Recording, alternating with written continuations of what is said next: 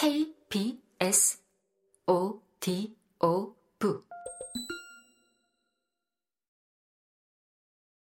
달의 방 바람에 닿다 성우 안수연 읽음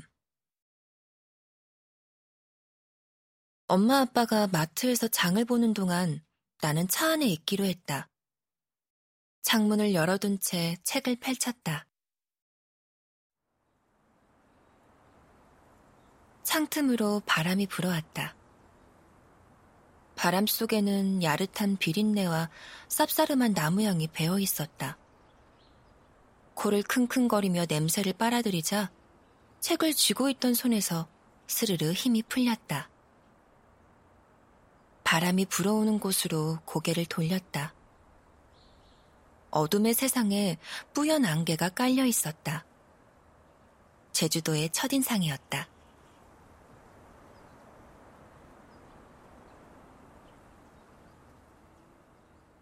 얼마 전 아빠가 맡고 있던 건설 현장의 일이 끝나면서 일주일의 휴가가 생겼다.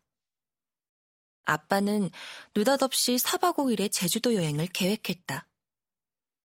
아빠는 지방 건설 현장에서 오랫동안 일을 했다. 주말에 서울집에 올라왔다가 월요일 새벽에 다시 지방으로 내려갔다. 아빠는 평소 가족들과 시간을 보내지 못하는 것을 늘 미안해했다. 그래서인지 이번 기회를 놓치고 싶지 않은 듯 했다. 아빠 마음을 누구보다 잘 알고 있던 엄마는 아빠 뜻을 따라 휴가를 냈다. 엄마는 4박 5일 동안 매 끼니를 사먹을 수는 없다고 했다. 아빠는 오전에 나가서 관광을 충분히 하고 6시에는 펜션으로 돌아와야 한다고 말했다.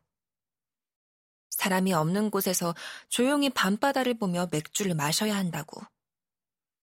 엄마 아빠 이야기를 들으면서 그것들을 왜 꼭 제주도까지 가서 해야 하는지 의문이 들었지만 엄마 아빠의 설렘 가득한 목소리에 찬물을 끼얹고 싶지는 않아 잠자코 있었다.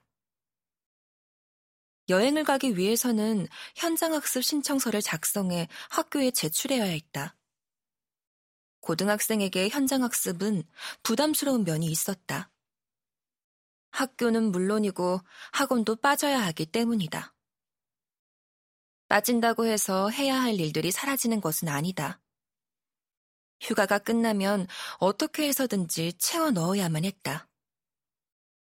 부담감과 왠지 모를 불안을 덜어내기 위해서 여행 가방 안에 고등학생 필독 도서 한 권과 독서 기록장을 넣었다.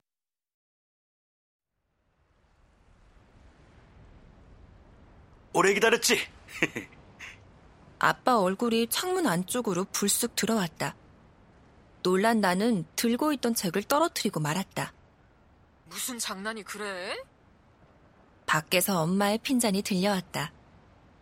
아빠는 창밖으로 고개를 빼고는 허허허 웃었다.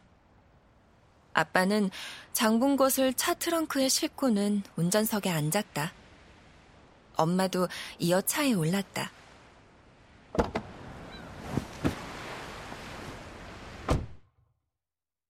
아빠는 펜션에 전화를 걸어 도착 예정 시간을 알려준 뒤 시동을 걸었다.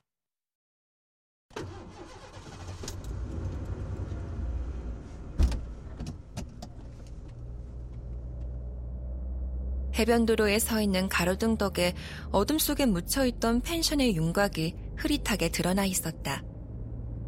멀리 수평선에는 오징어 배들의 불빛이 넘실거렸다.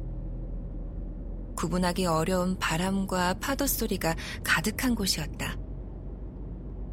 여행 전 아빠가 보여준 한낮의 펜션 건물과 파란 하늘을 담은 사진을 떠올렸다.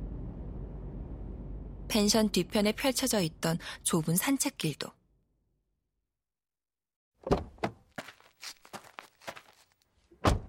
우리가 차에서 내리자 누군가 차 쪽으로 다가왔다. 어서 오십시오. 이 호실 예약하신 분들이죠? 네, 맞습니다. 아빠가 힘있게 대답했다. 이쪽으로 오세요.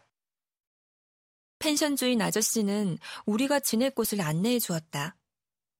아저씨는 열쇠로 1층 문을 열고 안으로 들어갔다. 우리 가족도 아저씨를 뒤따랐다. 거실의 통면 유리창으로 밤바다가 한눈에 들어왔다. 창문을 열면 바로 테라스와 연결이 되어 있었다. 그곳에 벤치와 탁자가 놓여 있었다. 주인 아저씨는 열쇠와 수건을 주며 편하게 지내시라고 말한 뒤 밖으로 나갔다. 얼른 밥부터 먹자.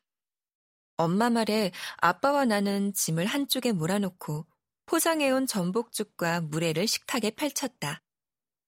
맥주를 마실 거냐는 엄마 목소리에 아빠는 맥주는 바다를 안주 삼아 마셔야 제맛이라고 호기롭게 말했다. 식사를 마친 뒤 아빠는 엄마와 함께 테라스로 나갔다.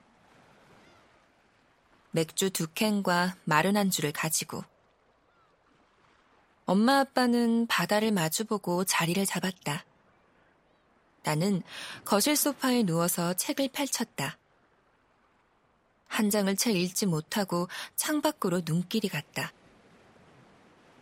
주인 아저씨가 엄마 아빠에게 다가와 있었다. 무엇인가를 건네며 몇 마디를 나누고 돌아섰다. 책으로 시선을 내리자 엄마는 춥다며 겉옷을 가지러 안으로 들어왔다.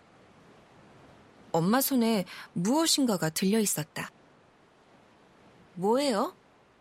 아, 비누. 주인 아저씨가 써보라고 줬어. 손님한테 싸게 준다고 필요하면 말하래. 뜬금없다고 생각했다.